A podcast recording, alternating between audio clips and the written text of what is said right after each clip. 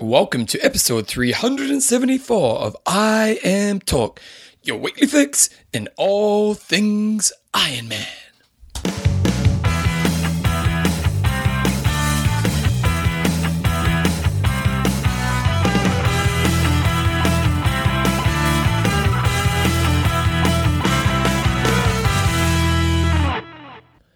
Righto, team, welcome along to episode 374 of I Am Talk with Coach John Newsom and Bevan James Oz. How you going, mate? I'm very good, Bevan. Very good. Awesome, in fact. Awesome, in fact. Yes. Wow, that's How are you, Bevan? How's America going? Oh, I'm loving. it. I've just got just finished in Florida. I'm in New York. Uh, Yesterday, I walked a half marathon. Did you? Great. I did. G- GPS Joe had it all down Yeah, packed. yeah, it was uh, 28.3 miles. Miles, even. Miles, I walked a marathon. It's a marathon.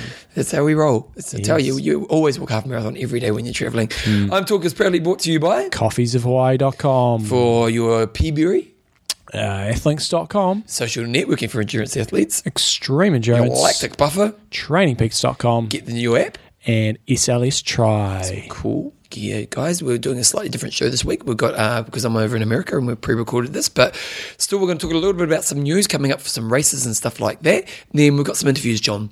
We have. We've got two interviews. Uh, one, well, both that I've actually done myself, Bevan. Looking after you, looking Yeah, after I'm the team. pretty impressed actually because he did a lot of homework. He knew I was away, Yeah. and uh, he's done a lot of homework. So I'm, well done, mate. So we've got Tor- Torsten the Geek is on, and he's talking around uh, women and whether or not they should be having equal slots in Kona. And it was based off a, a, an interview or an article that was written by Rachel Joyce a few weeks ago, saying that hey, women don't get a So he's looking at statistically. women don't get a fair suck of the sand. and If you don't get that joke, go back a couple shows ago. Yeah. Listen. And so we're going to talk around that, so, so some some gender related stuff, and also around the impact of the, the new KPR system and, and what impact that will have. And then we have a guy called Drew, Drew Hartman. Drew Hartman. So I'm, I've been doing some research into. I'm getting a whole bunch of uh, new trainers. I'm, I'm probably going down the path of getting the the Wahoo KICKR, and wahoo KICKR, what's that? yeah, it's it's looking pretty funky. Once I've got it, I'll, I'll talk talk it through. It's about Wahoo. Wahoo! Uh, w A H O O. Okay, kicker. And kicker is with a R on the end, non ER. And but he, he's got he's he's developed some software that's really funky. If you're in a group setting, um, you can really set it up nicely in terms of everybody's got their own individual ID. You can have it up on a big screen or on, on a computer, and everybody can have a. You can basically set up a studio workout so everybody is it's fair for everybody. So say for example you want to do So I, I'm fitter than you. Yep. And then and, and we're going to do four, Actually, you'll be than me. four, four by 10 minutes at, at FTP, and it will pre program your trainer. It will talk to your trainer via Ant Plus to say, right, now Bevan's got to ride at 200 watts, while John, at the same effort, is riding at 215 and watts. so the winner is the person who gets the best effort based on their current ability. Mm. And then you can you can set up all these different things in terms of structuring the workouts, in terms of setting up a hilly Geez, we live in great times, don't we? Like these tools.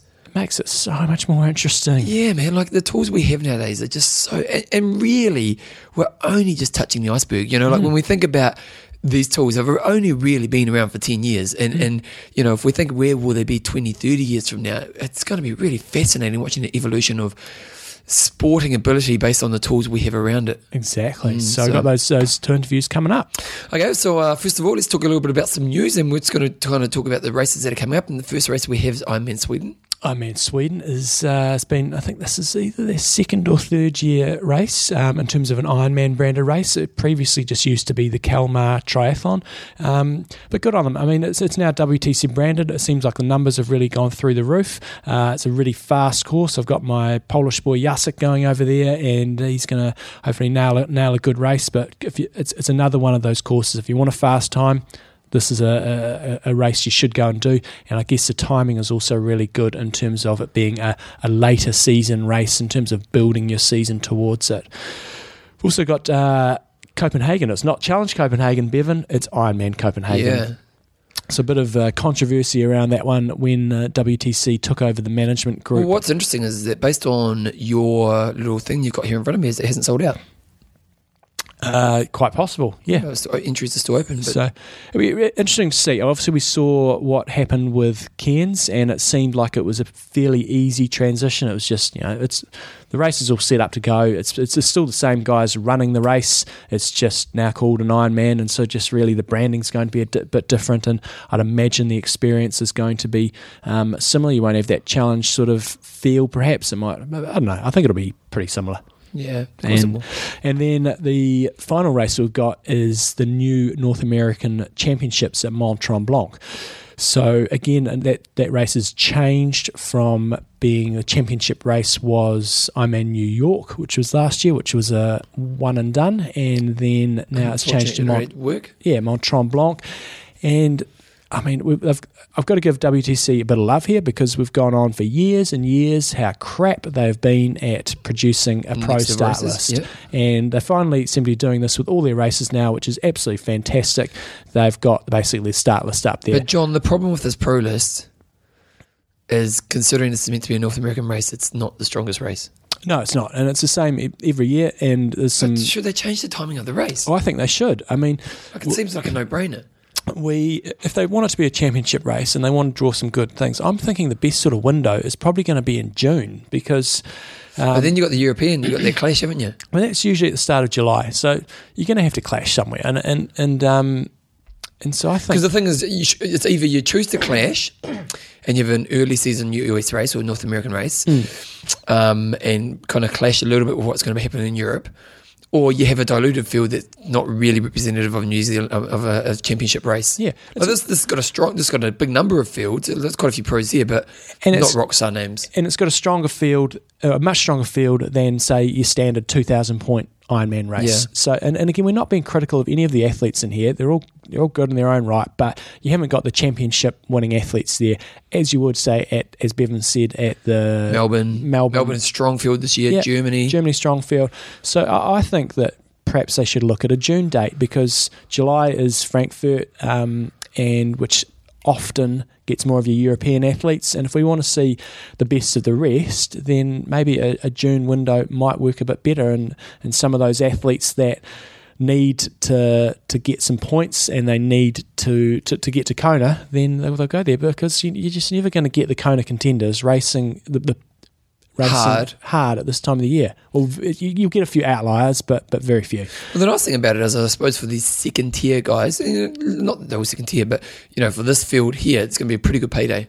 Yes, and, and good points for the guys that have not made it to Kona. So uh, the, the names that jump out at me here are Luke Bell. Uh, he's he's had his first maiden win, and, and this may have been may well have been part of his strategy. He wanted an I- well, he won Ironman um, Port Macquarie, which was a, I think only a thousand point race, and so didn't get many points. Maybe that was part of his plan. I'm going to do a low points race, win something in Australia, go for the win, and he, he won really well there. Yep. And then I, I knowing that I'm going to be doing this high points race, and I should, should be able to sneak in the back door. If he can get a top three here, then maybe he'll have enough points to, to get to Kona if that is part of his agenda. And for a lot of these guys, you know, Kona may not be their agenda; they're just in it to, to get some good prize money and uh, and and go for a prestigious race. Roman Guillaume is there; he won this race last year from memory, and it is not uh, when it was a non-championship race. Uh, it just Paul looks Amy? like Paul Amy, um, uh, Clement Alonso McKernan is also in there. Paul Ambrose, uh, I think, is another Justin one to Major. look out for. So. Daniel Hawks, Halksworth, who, who won Ironman UK uh, a couple of weeks ago. So it's a good field, and, and I think we'll see a really good race. But we don't. It's not. You know, you haven't got those those championship Yeah, athletes in there.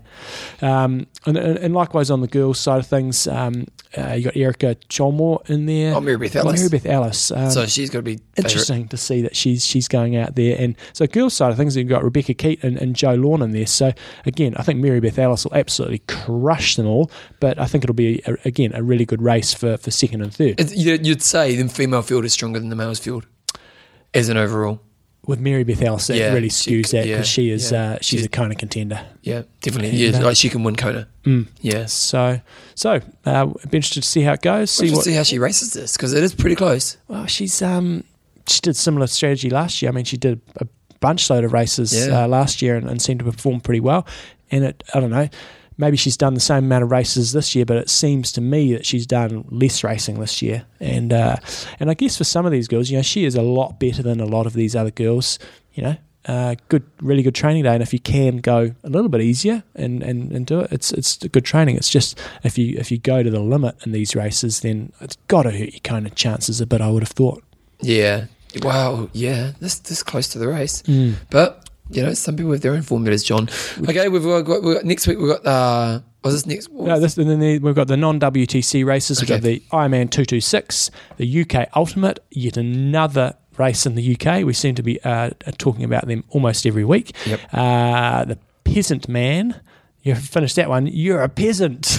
you are a peasant. and we've got a, a new one that I haven't seen come up before the Mart Harulzula Memorial Triathlon Estonia. in Estonia. Wow, game on. Game on. Okay, John. Uh, that's pretty much news for this week. It is. uh, sponsor. SLS Try. Become part of the SLS Try This team. This is a cool initiative. help us grow SLS and get paid to do it. All you need is to get started as a website, no commitment necessary. When your website refers a customer to us, he or she makes a purchase, you earn a commission. So it's Oh, pretty, so it's like pretty, affiliate. It's pretty. It's just an affiliate program, which is fantastic. But uh, just a, a way you can make it if you've got a blog or if anything like that. Just a way you can maybe, you know, support. I guess you're supporting one of the sponsors that helps support us, which is fantastic. But also, you know, Oh, get a little affiliates are good. You, like, you, you're never going to retire off affiliate stuff, but it's a good little kind of can bring income stream in. You can get up to twenty percent commission on their items. So let's say it's a hundred dollar product. You're going to make if someone goes into your site and your blog or whatever, and you just have you know they go click through and they end up buying something. That means you make twenty bucks off that purchase, Hmm. and all you do is put a link on your site. It's a great deal, and it's um, and it's it's obviously ta targeted. You know, if you've got a, a blog and you're listening to the show, chances are you probably it's probably got quite a bit of triathlon related stuff in it. Get off and just go on your Facebook page and say, "Hey, uh, this gear's pretty cool." Yeah. So uh, so so check that out. SLS Try. Also, um, Uh, Is there a link where they go to do this, John? oh, I just go to SLS Try and just co- contact Sebastian there. Um, or- or I'll put a link on the Talk. Yeah.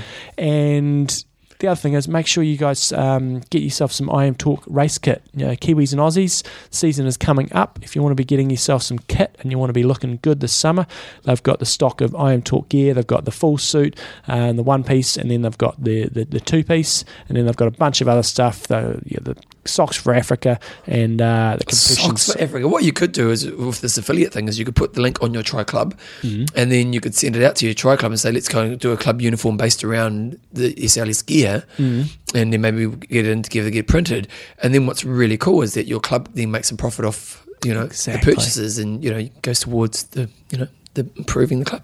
There you go. So check it out, slstry.com. Uh, if you're doing any general purchases, remember to use the promo code IMTalk. And uh, if you're on Facebook, give them an I like or saying that you love their work they do with IM Talk. Times. Okay, John, we're going to interview, and you're going to be talking to Dawson. Torsten, the geek, uh, I couldn't remember his, his, his, his nickname at the start there, but he prompted me. No, it's the geek because we, didn't even officially give him a geek. I just called him a geek once, and he loved it. He does love it, yeah. And then, uh, and then, he, when, then when he donated, we said, "Well, let's just let's just put this in concrete." Yes. Because what's what we do with the nicknames is we actually go and get some concrete out, lay it, Yeah, we lay it. place it in the ground, so you're you're in the in the I Am Talk Foundation forever. We could do that. You've got a long driveway. We could do that almost. I have got a long driveway, haven't And it's got a few bumps in it. Yeah, because it's tiles. Yeah.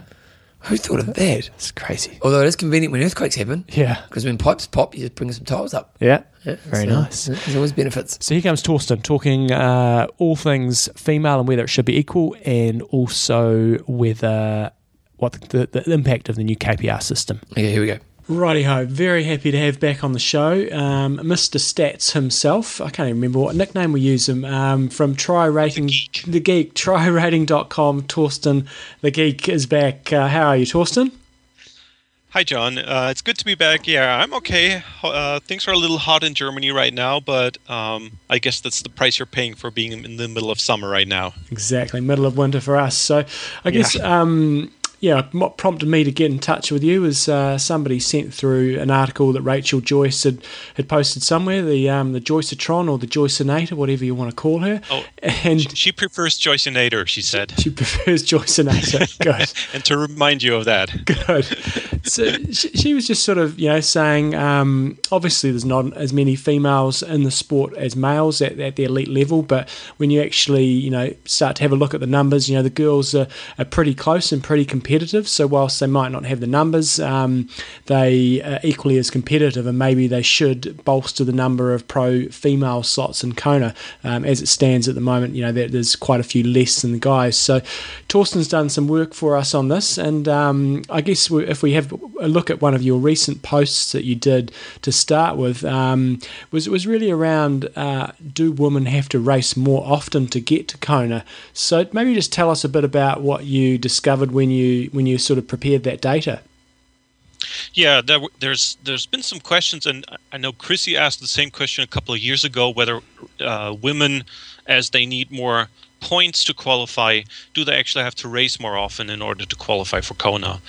And I looked at the number of uh, races that uh, men and women did, and it looks pretty much the same um, after you got the first uh, outliers out of the way. I mean, Gina Crawford with her six Ironman distance races, and Meredith Kessler was was a ton of races. They skew the numbers at the front a little bit, but um, it, as you go deeper down the field, it narrows down pretty much the same. Um, mm. Hardly any noticeable difference of, of Ironman distance races that um, the athletes are doing. Um, there is a little bit of a difference uh, right around the number where the Kona cutoff occurs for the women, uh, around 20 to 35, let's say. Hmm. Uh, women seem to race slightly more, but um, it's it's relatively minor. Hmm. Um, of course, they need a lot of more points, but that's mainly uh, caused by the cutoff being a little bit higher up than, than the men's, with the women's cutoff this year coming at um, the number 28. Um, of course, they need more place, more points than the men do, where the cutoff occurs at. I think it was 43 this year with the automatic qualifiers in there. Hmm. Um, so th- that's the main explanation why there is a points difference in, in the need to qualify.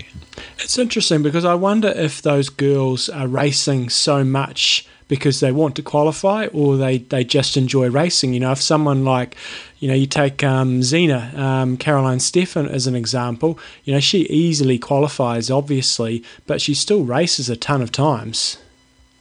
Yes, I think you have uh, types of athletes that just want to race a ton of times. Um, Peter Vabroušek is another example in the in the men's field. They just seem to love to race uh, every other weekend and just uh, get things going. Whereas you have the an, another type of athletes, um, Crowie would be an example. Um, maybe maybe uh, Rinny too, that uh, probably wouldn't race another Ironman if it was their choice, uh, other than mm. Kona. exactly. But um, the way the the system works at this point is that they're forced uh, to race at least one more uh, Ironman. So that's what they do. Mm. So one of the points that Joycey made in the in, in her, her article was that at say Ironman Frankfurt, the, the top 10 females and the top 10 males, uh, the, the spread of times between, say, first and 10th was pretty comparable. Um, have you had a chance to, say, look at that and maybe some of the other major races and seen whether this does sort of hold true and that, the, you know, the, the time spread is pretty similar? Right. Um, well, for, first, uh, to build a base for that, um, let's have a look at the, the um, depth of the fields for men and women, mm. um, because that that would uh, allow us to uh, come up with some some expectations that we would have. Um, basically, if we look at the numbers, we have um, well twice as many men racing in Ironman races than than women. The numbers are a mm. little different. It's more like three and eight and five and eight, mm. but um, almost twice as many men racing in women. Um, so what we would expect to see is the differences, the time differences between uh, men, men, the men's places and the women's places. Um, they should be twice as high for the for the women because if there's half as many athletes, the mm. time difference sh- should be about twice as much, and we don't see that at all. Uh, quite differently, um, the women's top three are usually much closer together uh, than the men uh, that we see. Let's see, I got some numbers there. The media numbers for the women's are five minutes and 11 minutes. So second is five minutes between first, and third is uh, 11 minutes uh, behind the first.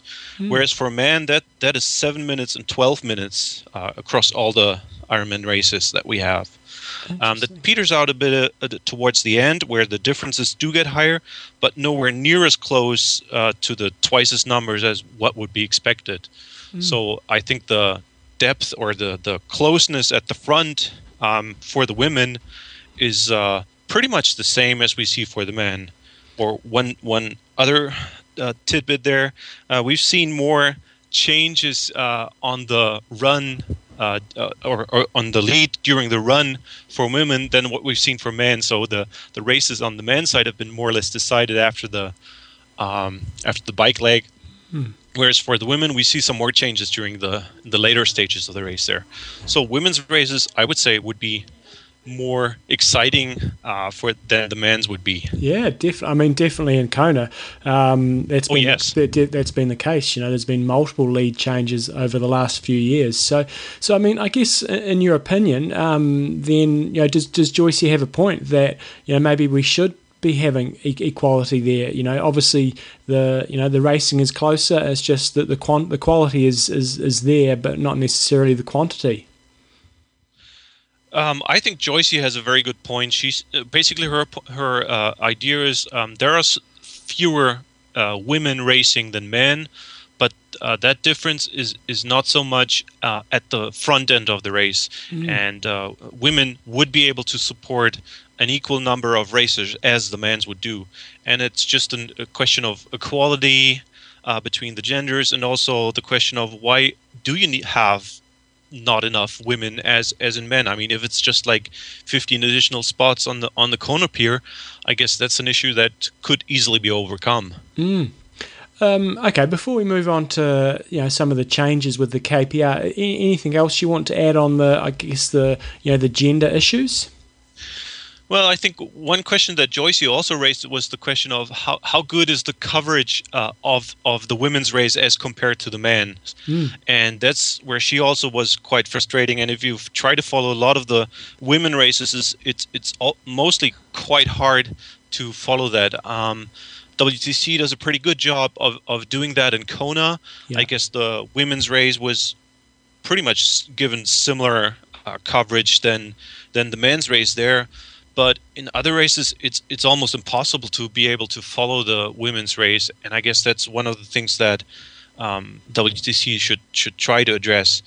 And maybe there should also be some some efforts of um, giving the women a, a fairer race. I mean a lot of times the women get mixed up in the in the age group race in the men's age group race, uh, doing some some weird things there. I guess that that was also the cause of all the um, time penalties that the leading mm. females got in in Kona. Um, I don't know what what I mean. I've got a couple of ideas, but none. I, I don't really like many. Uh, there were some separate women's pro races a couple of years ago in the mm. north in one of the North American um, Ironman races. I don't know if that works. Um, or maybe you could have the women start um, half an hour or so before the men's race to give them a, a fairer uh, race that uh, just among themselves. Mm. Um, I guess there, there there could be some some ideas developed that would help them come up with a fairer race and a more or easily to cover race mm. than what we have right now it wouldn't be that hard to put a couple of extra bikes out there and actually get some decent time splits, would it? I guess. But um, anyway, well, they, they yeah, well, I mean, if if they come up with a new race or buy a new race, there's always some some slots magically appearing. Yeah, so. yeah, exactly. Um, okay, I, I, guess the other area that, that I think you were quite interested in is is the KPR, and and I think we featured that recently on the show was that there's been some changes to the system. There, they seem to be weighting the the the, the championship races more heavily, and yeah, I guess we're just really interested to know if those changes um, are going to make any difference. You know, so if people race the same way that they do at the moment, um, you know, is this going to have any difference in terms of you know giving maybe the I guess the better athletes, the championship athletes, um, more of a chance to qualify versus say the ones that do you know five different races, the likes of Pete Vabroušek. Um, right. Yeah. You know, what what sort of impact do you see it having? Well, I, the way I see it is that the cutoff cutoffs numbers that the points that are required to make the Kona qualification actually move down. Mm. Um, that sounds a bit surprising at first because Kona moves from a 6,000 point race to an 8,000 points race, and the, all the 1,000 points race become 2,000 points races. But the way the um, point points are awarded is they uh, much favor the top races, the top finishers now instead of uh, overall applied to the to the field. Mm. So that results in the numbers uh, moving down quite quite heavily. So the men would be like under 3,000 points instead of 3,800 as they as they uh, require right now. Oh, really? And uh, as you noted, uh, the the um, athletes that would be um, that that that it would affect negatively are the likes of Pete Vabroušek or Thomas Gerlach uh, that race a lot and get a lot of points from from the different races, um, but that don't have the top finishes. Um, you still only ha- uh, can uh, collect uh, five results. Uh, three of these might be 70.3s. So even with, with Pete Vabroušek, I don't know how much how many races he had, like eight or ten this year so far. Mm. Um, he he would totally move down. He was 13th in the rankings right now, and the way I see it, he would move down to around number number 50. So he might mm. qualify in the second round of cutoffs, but certainly not in the first round of cutoffs. And a couple of women races similar to that. Um, instead, the um, athletes that are well, at least podium finishes or or even winners in the race, they would move up quite a bit. Um, most notable examples would be Luke Bell. He he would move up from 78 right now to number 37. Right. Um, or Jenny Hansen, who recently won uh, in Lake Placid, she would move into 25 or some, somewhere around that. Those would be athletes that would uh, benefit from that. And the way I'd see it, probably uh, Marino would uh, um, also be in the in the race with his uh, was was he second or third in, in Melbourne? I'm not quite yeah, sure right was, now. Yeah, he was either, either, second or third. You're right there. It was right. Yeah, I think I, I can't remember. So I, th- that, I think that, he was third. That one result would would probably have been enough to qualify for him, and then he wouldn't have had to race uh, Germany, or at least not have to uh, go through the his his death march, uh, aggravating his injury. So Marino would probably be the most notable example of athletes that. Um, would actually benefit from would have benefited from the new system because he, he would have been in um, with just his Melbourne result and not had to go through Frankfurt then. So that so that very much sounds you know if we give WTC a pat on the back, most of the pros, the top pros, seem to be saying that they they wanted a system like this where they they get rewarded for racing very well at the championship races. And and when, when I went through that KPR list um, on the show a few weeks ago, you know, I guess Marino was probably really the one that, that you know, he still had a fantastic Melbourne, and he is one guy that could change the, the face of the, the Kona race, and we want to see him yes. there. Yes. But but now he's he's in real danger of not making it. Well, either he's not making it, or even if he does make it, he'll probably just be on the recovery from his injury. And I don't know, even if he does come in through points, whether he would be in, in, in top shape. Mm, mm. So, so he, well, I do. I have a couple of uh, things I don't like so much about the new system. Yeah. Far away, go for it. Uh, the way I see it, if you're racing, say, between fifth and tenth place in a P2000 race, uh, as a professional, and you want to qualify for Kona, there's not much sense in, in duking it out there. Mm. So the way I would see it is there will be some additional number of uh, I, I, call them strategic DNFs where they find out they're too far behind on the bike and then just decide to call it a day and try to race uh, race the next race after that. Mm. Mm.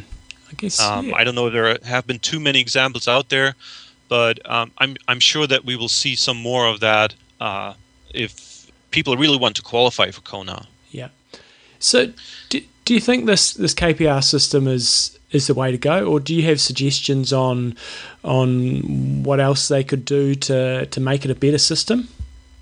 Well, the way I see it, the KPR system has been very good in the past of choosing, let's say, the right athletes, and there are always these these weird cases like Marino uh, that. Mm. Um, um, occur, and um, I think the new system is is doing it an even better job than what it has been in the past. Um, the thing that, uh, or the, the, the, issue that WTC did not, not address uh, at this point is um, if, if we say the system has been good in choosing the right athletes, um, is the system a good way of making sure that these athletes race in Kona in the best shape that they can be? Mm. And I think that's that's been the point of contention about the KPR, uh, the mandatory qualifiers, um, people having to race late in the season in say the August races just to make sure that they get to Kona, and I think that's that's the main issue that that needs to be addressed and the um, minor changes in the in the qualifying uh, point system. Um, I think they're not addressing the main issue that, that we have with the KPR. Mm. I, I, I, don't know if you've ever looked at this before, but I think in tennis and maybe in golf and, and sports like that, they have a their ranking system is spread over I think a much longer period. Maybe you carry your points for two years, and and the weighting of points changes as you progress through that two years. Have you ever looked at anything like that, and whether that would be applicable to to to Ironman racing? Well, for for the ranking system, I think that that's absolutely the case, and that's what I'm doing for for my uh, long term ratings. Um, but I guess for Kona qualification, you don't want to make that um, a Kona race like kind of a closed club where it's really hard to get into. Mm. And that's also one one of the things that that Joyce noted for the for the women. If you have the top ten from last year all, all, uh, almost automatically qualifying for the next year's Kona, then you only have uh, 25 spots left for the women instead mm. of like 40 for the men. Um, so I, I would be uh, real careful in coming up with a system that, that really enhances this this uh, closed club system. Mm. I think for Kona, um, if, if someone like like a Marino uh, misses Kona for one year, I think he'll he'll come back next year with even more fire in his belly and trying to win the race. Yeah. Um, I don't think that's that's the main issue, but we should have um, enough open spots for the new and up and coming athletes uh, to actually make it to Kona, realistically make it to Kona, um, in order for them to really be uh, racing all the all the different races around the calendar that we have. Mm. Um, okay, so in, in terms of uh, trirating.com, um, you know, we're, we're really well into the season now and, and, really getting into the, the tail end of the, the qualifying period. Has there been many surprises for you this year in terms of um, results or predictions that you've either got right or got? I mean, I know you don't necessarily get them wrong, the stats get them wrong, but uh, right. been, been many surprises for you this year? Hmm threw that one at you. I know it didn't, didn't give you a chance to prepare. no, that's okay. I don't think we've seen too many surprises. I mean, uh, a lot of times um, we we've uh, seen the athletes that that uh, did have, or at least you know, the the winners almost always come from the top three or four or five seeded uh, athletes. So. Um, the, I, I, would I would be more interested in, in how Kona turns out this year. Hmm. Um, you usually see at least one or two surprises in in in the top 10 athletes that we have there and i'm i'm really looking forward to who who that who's that going to be this year mm. um, there there are quite a number of of uh, athletes that are in Kona for the first time, and I'm really looking forward to how they're going to uh, perform in Kona. Mm. Um, oh, I just had another question on the tip of my tongue, and I've I've just lost it. Um, uh, lost it.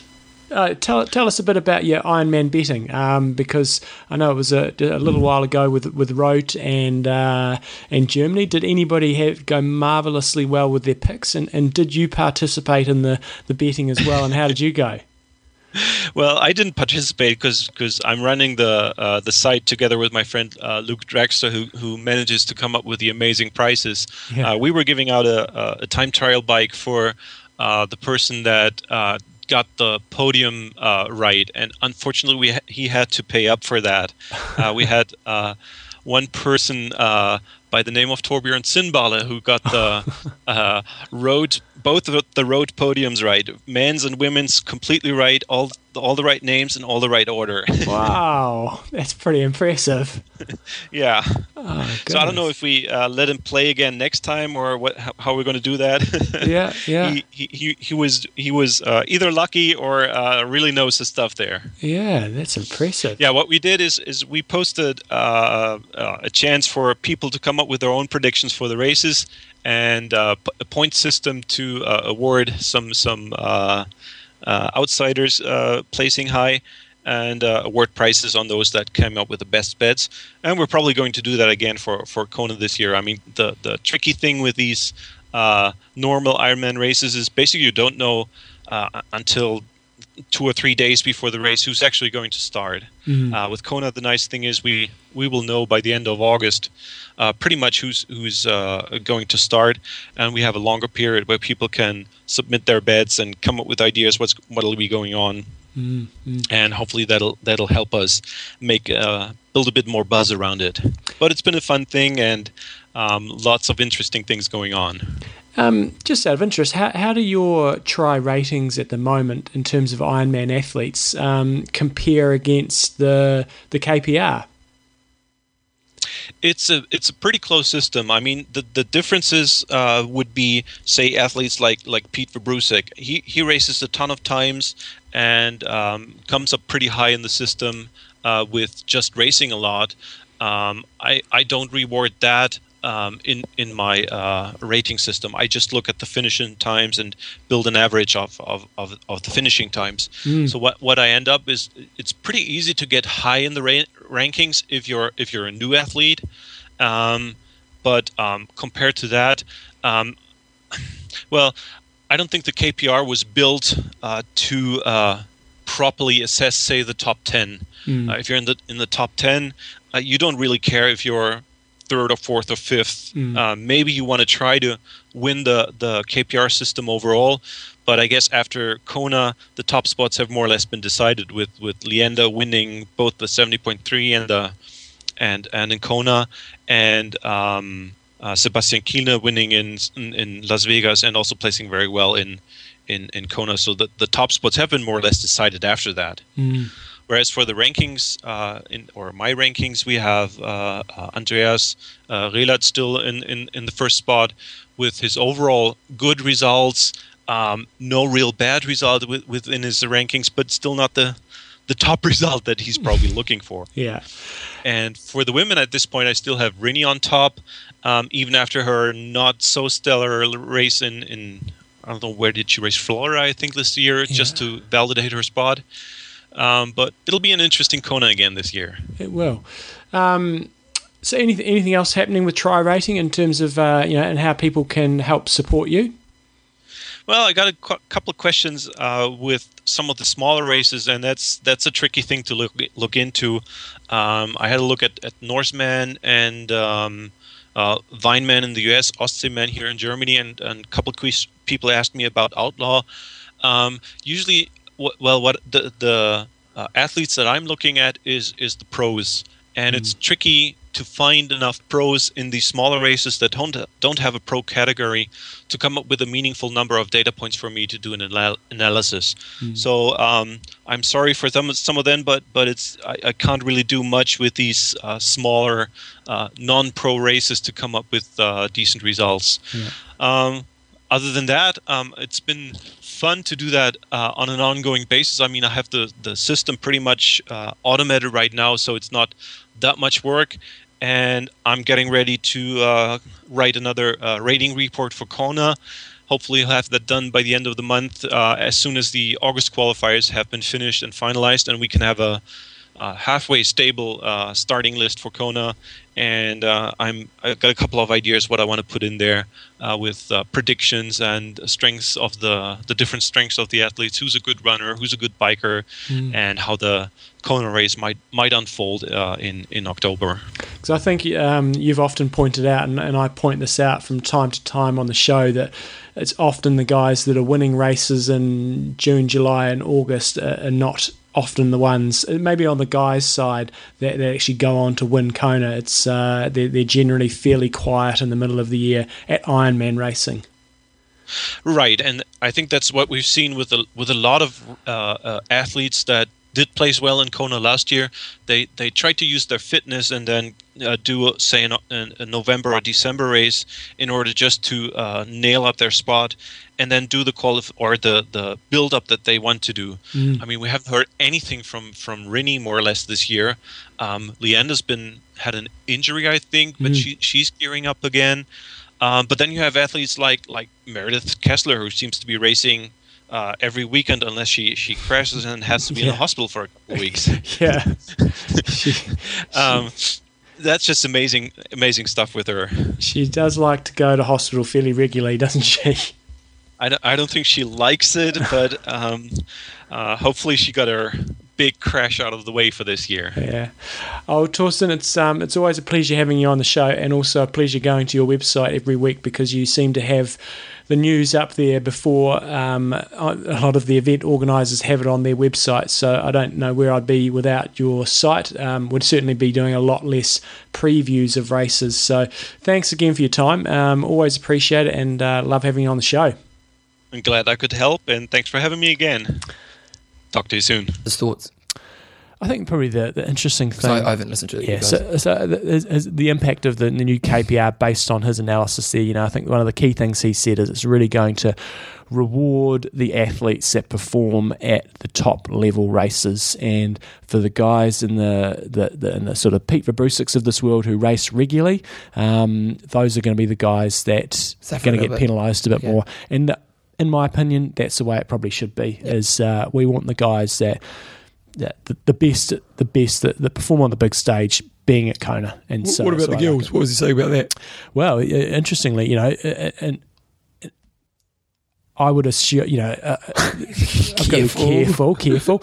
Is, yeah, you know, it's obvious there's a lot more guys, pro guys racing than there is females. And I think you know he summarised it really nicely. Is is the the quality of the girls is is equal um, to the to the guys, and it's just they don't have the quantity there in terms of you know the, the second depth third, of the de- depth of fields. So, um, so his, his, point is that the, the split is actually fair.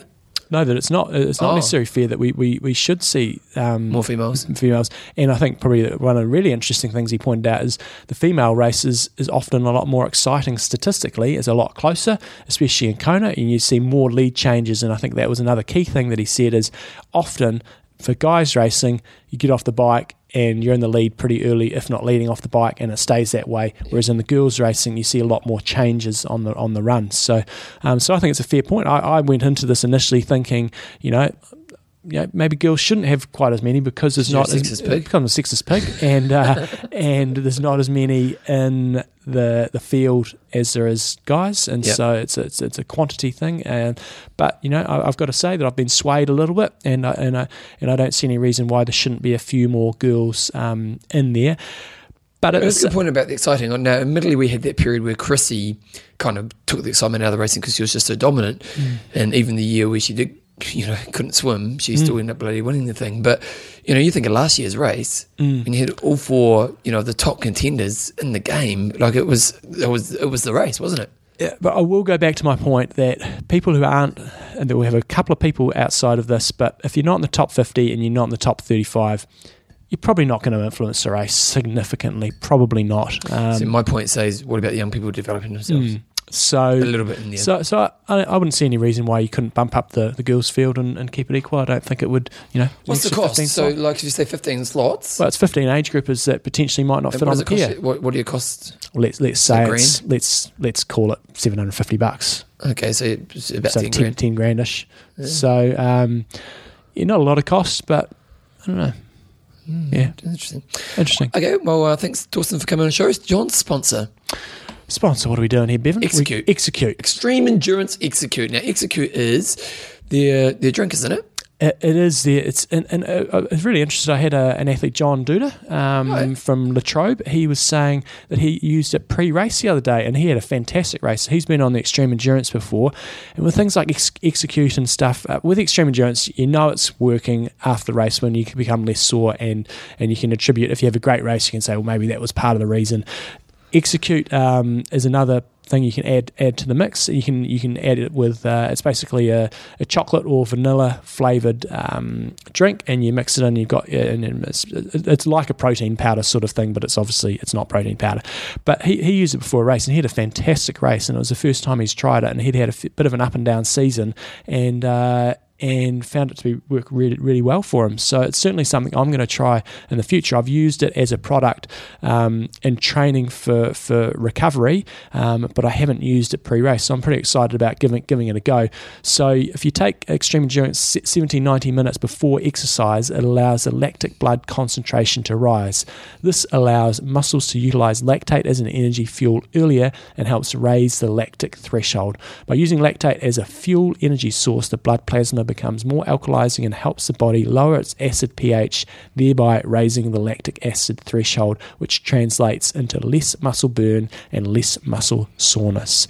So, yeah, I'm going to give it a crack in in, uh, in upcoming races, and whether it's better for short or long, we might need to get um, Sandy on to sort of discuss that stuff. But it's um, certainly worth a crack, Nige. Worth a crack, Nige. It is Uh, worth its crack, isn't it, Nige? 44 bucks 85 for a, for a container of that and uh, and yeah I've used it as I said in, in training for making smoothies and, and just as, as a really nice recovery boost um, but I haven't used it pre-race and, and that's obviously one of the objectives of it so check it out xendurance.com um, and it's called Extreme Execute and remember you can use the promo code IMTalk5 and you get 5 bucks off Okay, good times. Okay, next up we're going to interview, and we're talking to. Rightio. So we, we are talking to Drew Hartman from Perf Pro. So if you do a search for Perf Pro in Google, you should be able to find it, or you go to perfprostudio.com, I think it is. Let me You've got you've got here mentioned banging in the second half where Drew lost his way. yes, so so I was, I was doing an interview, and I can't remember what time of the day it was. Um, I was doing the interview with Drew, and he, he was a bit worried after the interview because I don't know, maybe about halfway, two thirds of the way through it, there's this banging in the background. It sounds like somebody's banging a bloody hammer, and when I listened back to it, I couldn't really hear it, so I just said, "Oh, we'll just we'll just roll with it." But he was a bit worried afterwards because uh, he sort of lost his way a little bit when he was talking because he's, he's concentrating, trying to concentrate and there's banging in the background.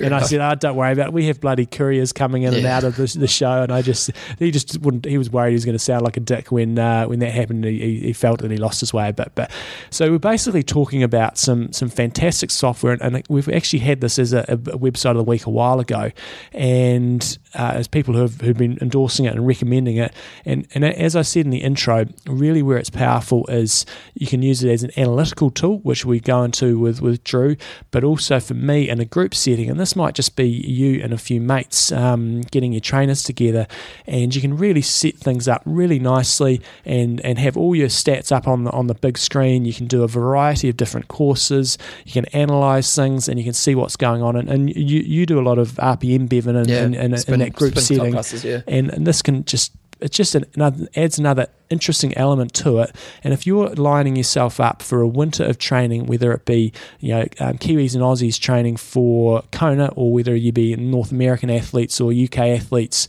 that are training through your winter and you want a bike focus, having these um, tools can act as a fantastic distraction, but can also enhance your performance and, making your training as specific as, as you can. Um, so it's it's really cool stuff. And so so listen up. If you're interested in getting this, I, I said to, to, to Drew, have you got any promo code? If you use the code IMTalk2013 and it's case sensitive, so you need to go IM in capitals and then T in capitals, then Talk 2013. I am Talk 2013 with IMT in capitals. Use that as a promo code. Um, you get a nice discount off the, the product. So listen up and hear about some cool software. Okay, here's uh, Drew. Was it Drew? Drew. Here's Drew right now. Right, over the last few weeks, I've been investigating uh, getting a bunch of trainers for a, for a junior program I'm setting up here, and I'm, I'm not interested in just getting the the cheap and cheerful just win trainers because we've got about 30 or 40 of those already. But I'll be looking into a, a bunch of trainers and, and, trying to figure out what the best way to set up a, a group environment for um, for the kids in, in our program. And by kids, I'm talking sort of high school age kids. And a couple of people have uh, put me on to our guest today, Drew Hartman, who runs, uh, has got a little software um, studio called Perf Pro Studio. So welcome along to the show, Drew. Thank you. Right, first up, um, always like to hear about people's background before we sort of start digging into, into products or um, or talking about applications. So, give us your background in terms of uh, what you've done in, in the triathlon world. Well, uh, in the triathlon world, see, I got I got into running in the late '90s, and then got kind of bored with it. I, I saw some triathlons going on. I loved the science behind it, so I got into that. And shortly after that, I got into the bigger distances uh, half Ironman, then Ironman distances, and then I've been doing that for probably the last 15 years with uh, a little bit of a break now, starting a family, that kind of thing. Yeah. And then um, so and then did a very uh, a bunch of other little things. We did oh it was like a, uh, a 24 hour triathlon I did with a couple guys in oh that was in Denver a couple years ago. And We actually won it. So how, how, how did a 24 hour triathlon work? Well, they had course setup that was a tenth of an Ironman. Yeah. And so the the swim bike run were a tenth of the distance. Yeah. And you just did is the the guy the, the team that with the most laps won. Cool. Um, yeah, yeah, it was pretty cool. And then you could kind of break it up. So when we thought it was getting a little hot, we just started banking up all our swims and all our bikes, and then we just did all our running at night, and then that worked out for the best. Cool, nice work.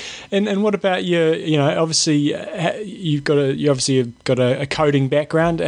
What what sort of brought about um, obviously looking at doing some triathlon related products? Well, I have a computer science degree, um, and I work for a pretty large insurance company doing that.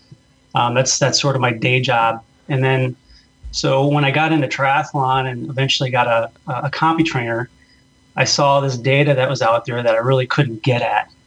So what I ended up creating was PerfPro Analyzer, just the just the analyzing piece. Yeah. And uh, so with that, uh, that started like around 2005, 2006. And so with that, I was able to start mashing up the data and kind of get the things I wanted. Got kind of a grassroots, I guess, group of people that got into it but then um, eventually, like around, well, I guess it was about two or three years ago, um, I kind of started digging into the trainer itself and started to figure it out a little bit. And and once that kind of happened, and things just sort of kind of exploded. So as far as you know, being able to, to write the the app that controlled the trainer, and then have it go right to the to the analyzing piece and analyze your data. So that's kind of how Perf Pro Studio came about and it's really taken off since.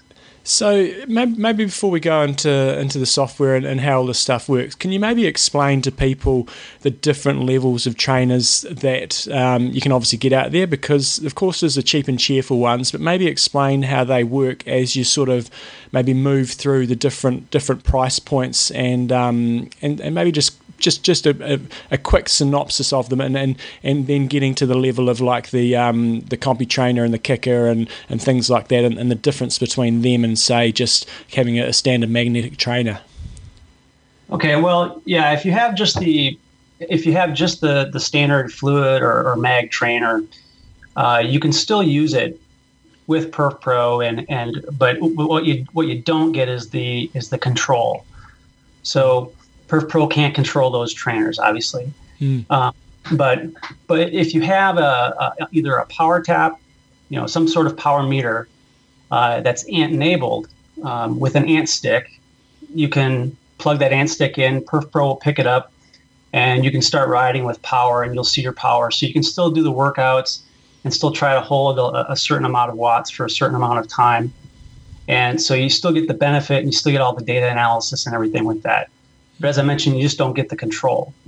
Now, if you don't have a, a power meter, you can still use uh, an ANT-enabled speed sensor. Yep. And kind of a popular one is like a Garmin that's got the speed and the cadence together. Hmm. And if with that, what you can do is if you've got a uh, one of the supported trainers, mag or fluid trainers that's on my system, and I have about 400 of them. Yeah. You can actually, it, will actually figure out the, it knows the power curve for that particular trainer. So as as the speed goes up, it can from that power curve, it can determine what your watts are. Right. So, you know, so then what you got is with just a, a 30 or 40 dollar speed sensor, you can then ride with power once again and do and get all the analysis again.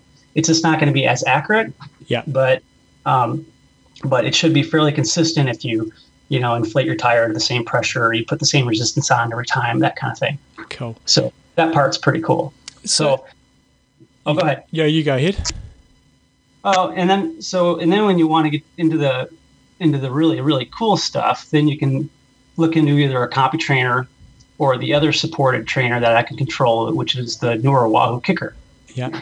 And so with those particular ones, I can control the resistance through the workout. So if you have a workout that's FTP based, functional threshold power based, you can put in the percentages for that workout.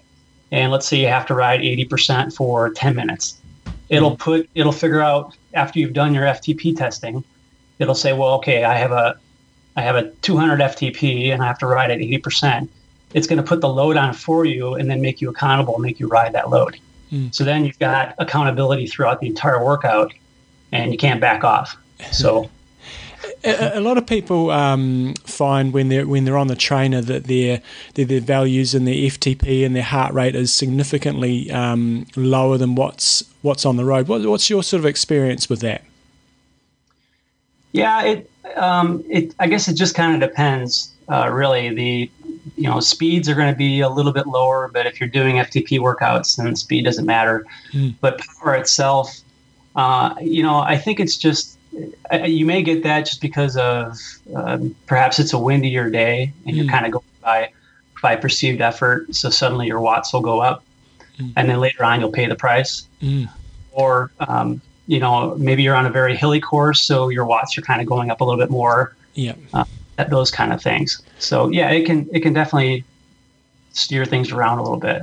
So, if we take a step back, because we've sort of talked a bit about trainers, but actually looking at um, the Perf Pro Studio and, and actually what it is, if we if we look at it from a from an individual's perspective, and we can go into group stuff in a moment, but you know, so, so if somebody's sitting back and listen to the first part of this interview and they're going, I still don't really understand what it, what it's all about, can you just explain in, in a nutshell what Perf Pro is, you know, it's, it's and and what sort of what, what, what it gives, assuming somebody has either a, a power meter or has a um, a CompuTrainer or a KICKR or, or one of the or something similar to that.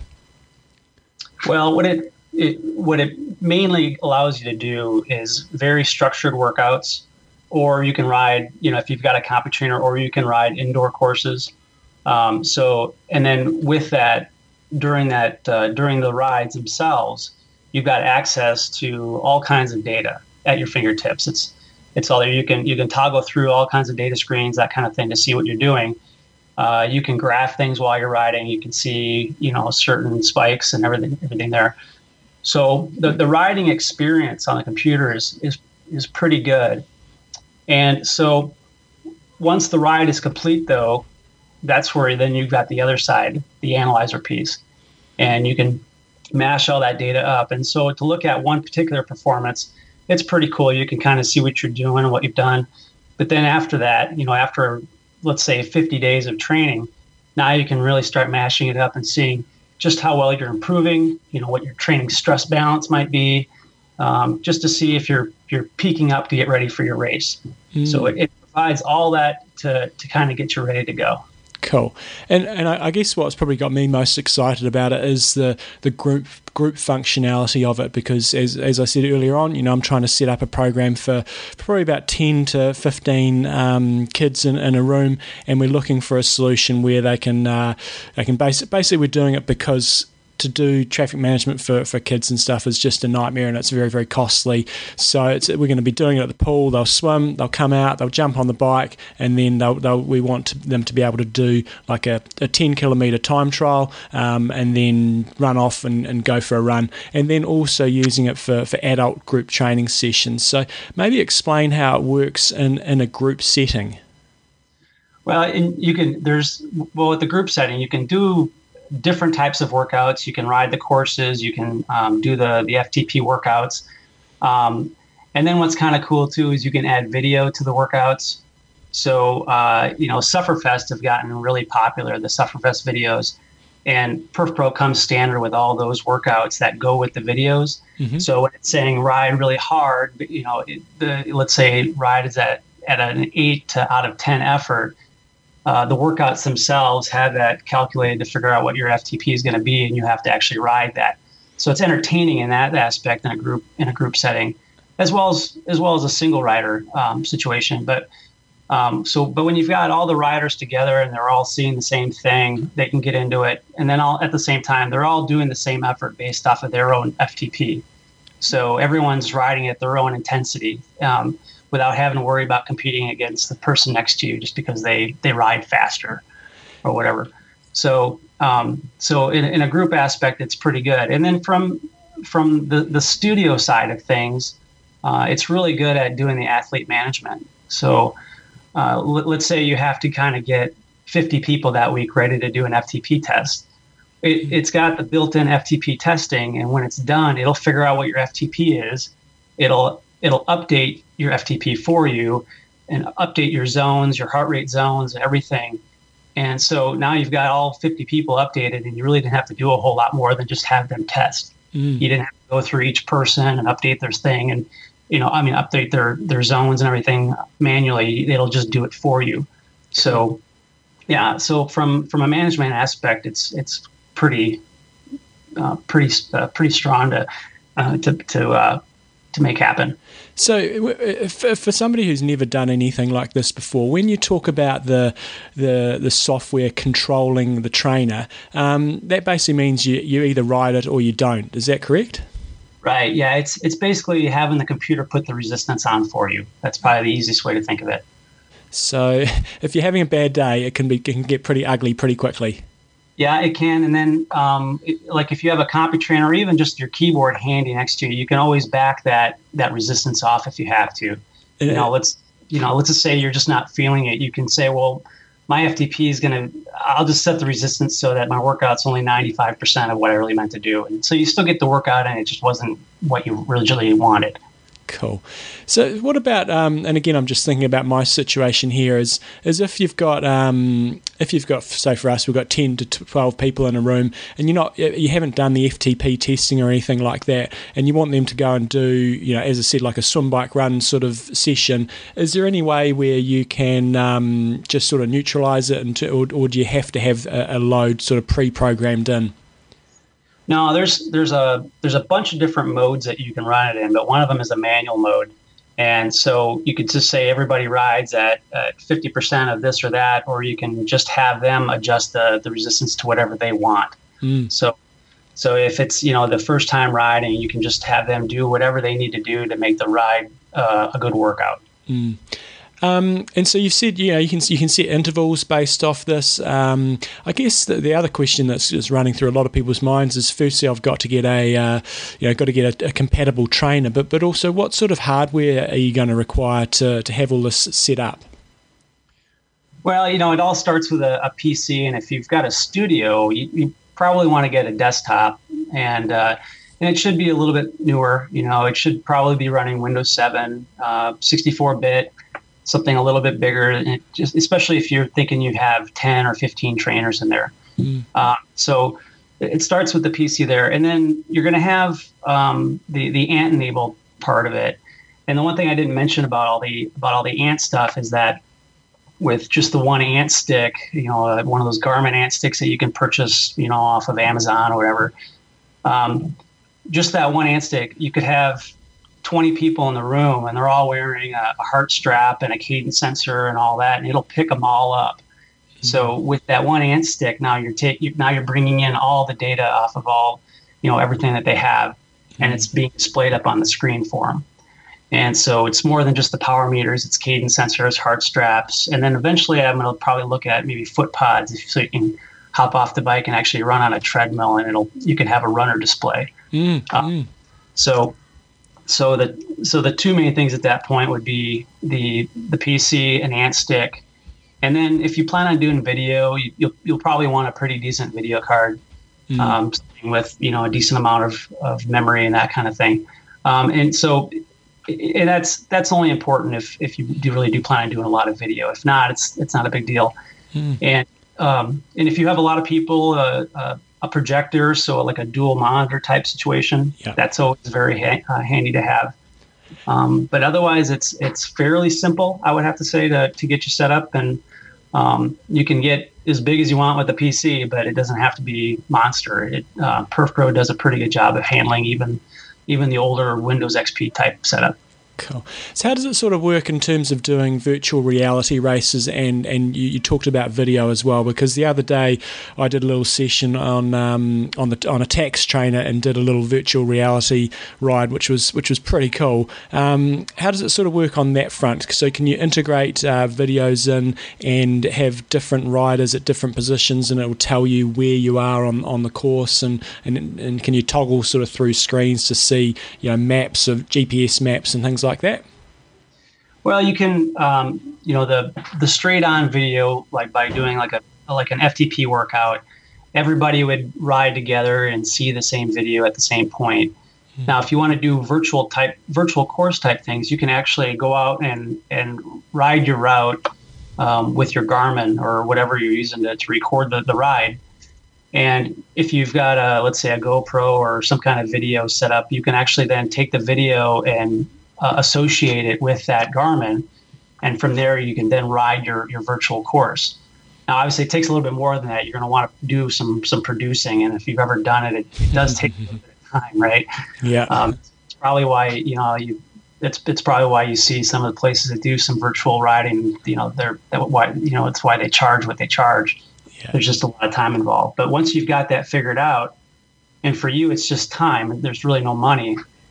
Um, you can associate those two and ride it. Now, in a group setting, it gets a little complicated because um, you're seeing the you're seeing the video up on the screen, but really, who's controlling the speed of the video based off of what you did when you originally rode that?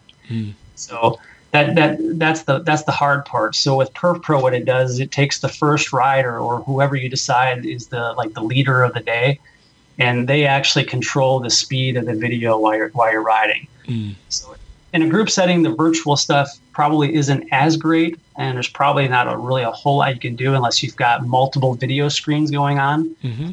and and that can get pretty complex. But um, certainly, the FTP type workouts with video is probably a little bit more popular. But you can certainly do the the virtual stuff, and as when you and when you hit the hill, if you've got your your production set up well, when you hit the hill, you'll feel the hill, mm. and and that kind of thing. And it's it's no different than all the other virtual virtual reality type um, software packages that are out there. So if you if you're doing it outside of a group uh, situation in an individual setting, then uh, then it's all sweet. When you see the hill in front of you, as you said, if it's set up correctly, then you'll feel that hill. Yep, no doubt. Cool.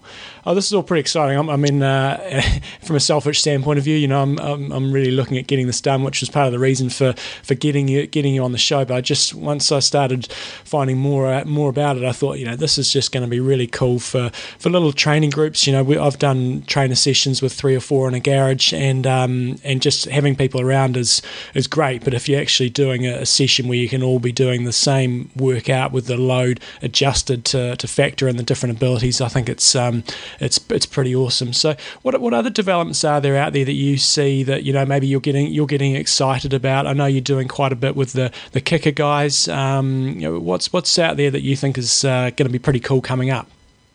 Yeah, I think I think what the KICKR guys are doing is is is pretty good, and and um, probably the the one little thing they're they're probably lacking in a studio environment right now is is a handlebar controller where you know the the CompuTrainer. They've got one it's wired up.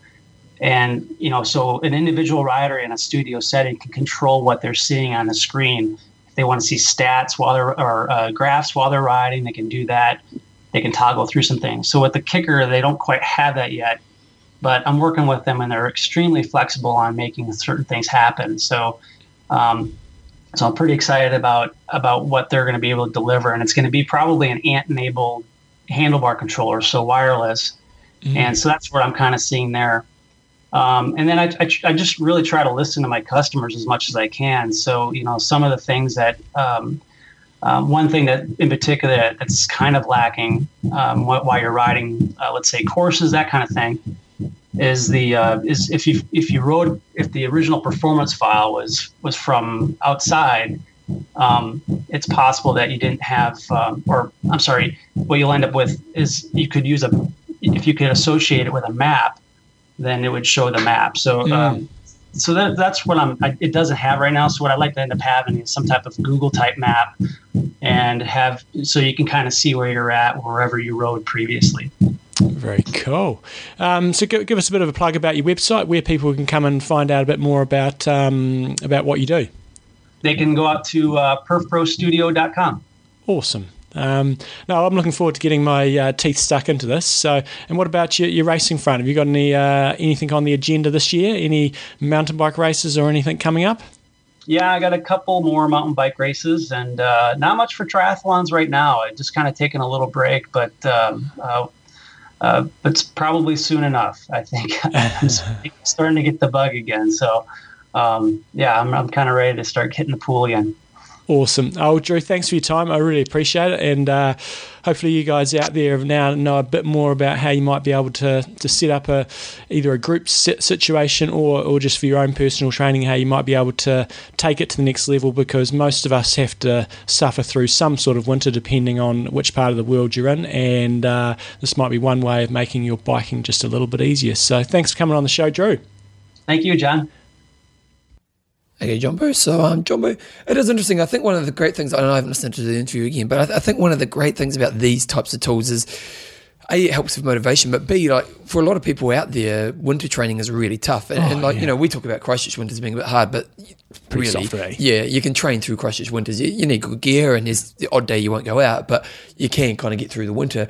Whereas a lot of people out there, I remember talking to Melina, and he was coaching a guy who basically for four months a year can't train outside. Mm. You know, and, and so for those people out there, imagine if you could get your mates together Mm. You know, just you may you wouldn't do it every day of the week, but maybe on two weekend rides, mm. get together in one person's garage, you put on this thing, and you create it. It's because it's all about creating environments that make you better. Mm-hmm. And if you can create an environment that makes you better, and, and using a tool like this tool, it, you know, it just helps you to to get better quality sessions in, and that's ultimately the aim of these types of tools. So these these new trainers, and, and we don't have any association to any of them. That you know, whether you go the KICKR route or you or the CompuTrainer or the uh, the Tacx Bushido or any any of those um, routes, they're, they're, pretty big investments. You know, a thousand bucks for, for, for, most of these trainers um, is is sort of where you, where you're looking at starting at. But you factor that into the big picture. If, if you know, you, you, pay almost that in a bloody race entry fee, and if, if this can make a big difference to your training over you know a fairly long crappy winter, if you're going to spend some time on the trainer, man, I would be jumping at this because I know what it's like sitting on just a standard magnetic trainer. It's um, you can make it more interesting with um, with movies and stuff, but the small experiences I've had. I don't so think far, you do because the thing is for me, well, no, that's unfair. I never did.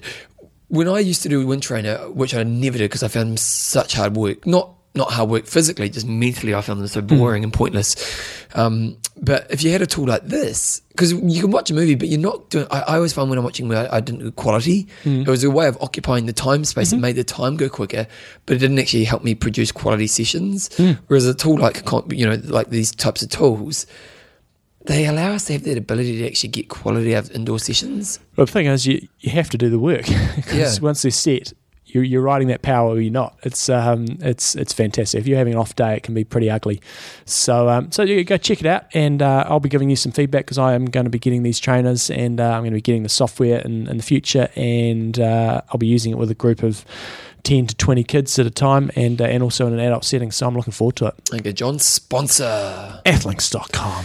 Sort by date or distance, John. Well, this is a great thing. So if you've got all your results up there and uh, how many results have I got up there? I've got quite a few. I think I've got 37. That's kind of unique. I'm 37. I've got 37 results. Look at that. One, one, one race year. a year. Yeah. Um, what the cool thing is, is, yeah, you can go in there and you can divide it by year. So in um, 1996, I've got a race in there. And then I uh, in 2008, I had eight races. 2009, I had nine. So you can go in year by year. But what's also really cool with Athlinks is then you can just, it breaks it all by sport and by distance. So I can go in and I can go, right, well, I've got uh, four 10K runs in there. And you can just compare all your 10K runs on one simple page, or you can go um, Olympic distance triathlons and how many of them you've got in Ironmans. Um, I've got seven Olympic distance and I've got four Ironmans on there. And you can just go one page compares all your Ironmans, nice and easy. So really cool in that respect. You can do it by year or by category or by distance. Um, so just love it. Just nice and easy, and you don't need to keep spreadsheets up to date or anything like that. It's just boom, it's right in front of you. Yeah. So check it out. Athlinks.com. It's free. Don't have to pay anything for it. You just need to sign up your account and you just need to keep on top of it in terms of claiming your results. If the results aren't up there, you just submit them. There's a little add a race button up in the, the right hand corner. If they're, they're, major races, they're generally going to be up there. But if it's a local 5K race then you, or 10K race or just a small little poxy triathlon, then you're going to need to add it yourself and they'll get that up updated and uh, boom cha, your results are in there. Okay, good times. Athlinks.com. Okay, guys, questions and answers. And Scott Finlay sent through the question he's got. I'm not sure if this question has been discussed before, but I'll ask it anyway. I'm from Scotland, so the weather is really nice and warm, except during the, the summer. How would I go about preparing my nutrition strategy for a hotter race? I asked this because I did Ironman Nice this year with a 104 swim and a 642 bike. I was all set out to reach my goal of sub 1230 when I started to be sick on the run. I couldn't take anything in, including water, so I was becoming severely dehydrated and had no energy to run. I jogged uh, I half jogged, walked for around 6 uh, 17 marathon to finish in 14.28, which I'm happy with considering the circumstances. But when I do my next one in a few years' time, I would like to go a lot faster than that, a sub 10. I remember from an old podcast, someone spoke about blood being needed more to cool down on the skin so that you get less in the gut. Is this something that can be trained? So I, I think automatically when people have stomach issues on the run, they automatically think nutrition and they just go, "What did I did I did I stuff up my nutrition and hydration?" So I think first, uh, just the main points from this is um, nutrition is one aspect of the factor, but acclimatization, pacing, and fitness are things that you also need to, to really factor this in uh, uh, into the equation. So if you're going from a, a crappy cold environment or or a not so warm environment to a very very hot one, yeah were you acclimatized to the situation? And uh, and that can be tricky because we can't all go and, and do a couple of weeks acclimatization before races. So I think um, the main points I want to make are hydrational based on um, uh, will, will base hydration will be based on the on the heat of the day. So go back to the, the interview we did with Paul Laursen, sort of talking through that, and and uh, and he gives you some good guidelines around drinking to thirst and how you need to adjust to that. Um, your carb- carbohydrate intake should not vary massively, I don't think, whether, you're going from a, a, cooler climate, say in Scotland, down to a hotter climate in Nice. It's it's really mainly going to be your your your fluid intake that's going to change a bit. What you need to be careful there is is when you're taking in the fluids. If you're taking in an absolute truckload of um, sports nutrition, then your carbohydrate intake is going to go up quite significantly as well. So you need to have a uh, check your labels in terms of right. I'm going to be taking in gels, or I'm going to be taking in um, you know, an infinite type product product. And then if you start slamming down lots of sports drink off the course, then you, you, your carbohydrate intake is going to go through the roof. So whether or not you need to be taking in just some water only on the bike course, if you're getting all your carbs from from elsewhere, so have a look, a little bit of a look at that, and the one thing that I would say is when you're going from a, from a cooler environment to a hotter environment, typically you're going to find it a lot harder to take in solid foods. So you might go and do an iron distance race in Scotland, and uh, maybe you chow down on a few bananas or some sandwiches or power bars or whatever you might have in that race. Try to go do that in a really hot environment, say a Kona type environment. Typically going to be a lot harder. So I would tend to advise going much more down the liquids route um, when you're in you're in a, in a in a hot environment. And I think the one other thing um, you want to probably be looking at, Scott, is is uh, is trying to keep your fluids as cool as possible, and that's not that easy. But as Paul mentioned, they've got the the, the flow bottle. I've used a um, uh, well, I can't remember what they're called, but it's basically a, a bottle that has got a, a lining on the inside that helps keep the fluid. I think yeah, it's called a refrigerated bottle or something like that. Um, I'll be putting things in a, in a, chiller bag whenever I can to try to keep them flu- cold, cold. So if you can keep your fluids cold, that's going to make a massive difference. And then I guess that the, the final thing that people just uh, just go over and over, I don't think they do enough of it, is to try to simulate your nutrition and training. So doing long simulation sessions and actually practicing what you're going to do, eat, and you've got to do that, you know, several times over because the, a lot of people just they have their nutrition plan and they just go out there and they're going to do an Ironman, whether it be 12 hour Ironman or a 15 hour Ironman. They really haven't practiced their nutrition very much, and they, they seem surprised when it doesn't actually work on race day. It's like if you don't bloody well practice it in in similar efforts and similar conditions, it's going to be pretty hard. I know it's tricky when you're going from a cooler environment to a hot environment, but you can still go out there and do some half Ironman simulations on, you know, say your six hour bike rides, practicing your nutrition religiously. Because I know a couple of weeks ago I rode to Tekapo and I didn't get my nutrition right and um, and really suffered. And, and, and, and then when I slammed down too much food, then I struggled to eat anything else. So you just got to practice, practice, practice, and just not expect it to happen on race day. Yeah. There you go. Yeah, that's Bevan's. That's Bevan's input. Yeah, yeah, I, I agree, John. yeah, yeah. Sweet. Okay, so practice. Uh, if you can get a bit more acclimatized, go for it. Try to keep your fluids um, a bit cooler, and just look at the full package: the acclimatization, whether you got your pacing right. It doesn't amaze me how many right. people don't practice. You know, like people, you know, an Ironman is such an important event in people's lives, and they, you know, so much time, energy, money, you know, all resources go into achieving this massive goal. And you go into it in race day and not kind of practicing some, you know, nutrition, one of the biggest aspects that's going to have an influence on your day. That's right. And uh, sure, you're not going to have to practice an Ironman, but in your long training days and your race simulations, your halves, you know, Mm. the more you can practice it, the more you learn how you work. And as much as we have nutritionalists on the show over the years, and you know, there's all these different theories, it's knowing yourself. Yeah, You totally. know, and and really, it's it's you know the guys who've been in the sport for a long time know what works for them, and, and you only Mm. learn that from experience. And um, the more you can kind of practice this stuff, you know, you're just just going to lead to you having a higher chance of success. Now, we can never guarantee things aren't going to go wrong, Mm. but you always go, well, how do I decrease the risk of these going wrong? And, and experience and practicing nutrition is, is massive. So, yeah. yeah. Right, that's a wrap for this week, people. no more sponsors. Uh, nah, that's it. Okay, uh, just sponsors are. Coffeesofhawaii.com. Did we talk about them? Um, we haven't, but we, we, we, we, we, we get, we're getting the stuff done, Bevan. Okay. Coffeesofhawaii.com. Yes. Athlinks.com. Yes. Extreme Endurance. Yes. TrainingPeaks.com. Yes. SLS Try. Yeah. Yeah. Yeah. It's the year show. Yeah, yeah. Bevan, you having a good holiday? John, where am I now? This is week one, isn't it? So I'm in New York. How's the, uh, what's the big statue? Statue of Liberty? How's that? It's close, I think, when we're there.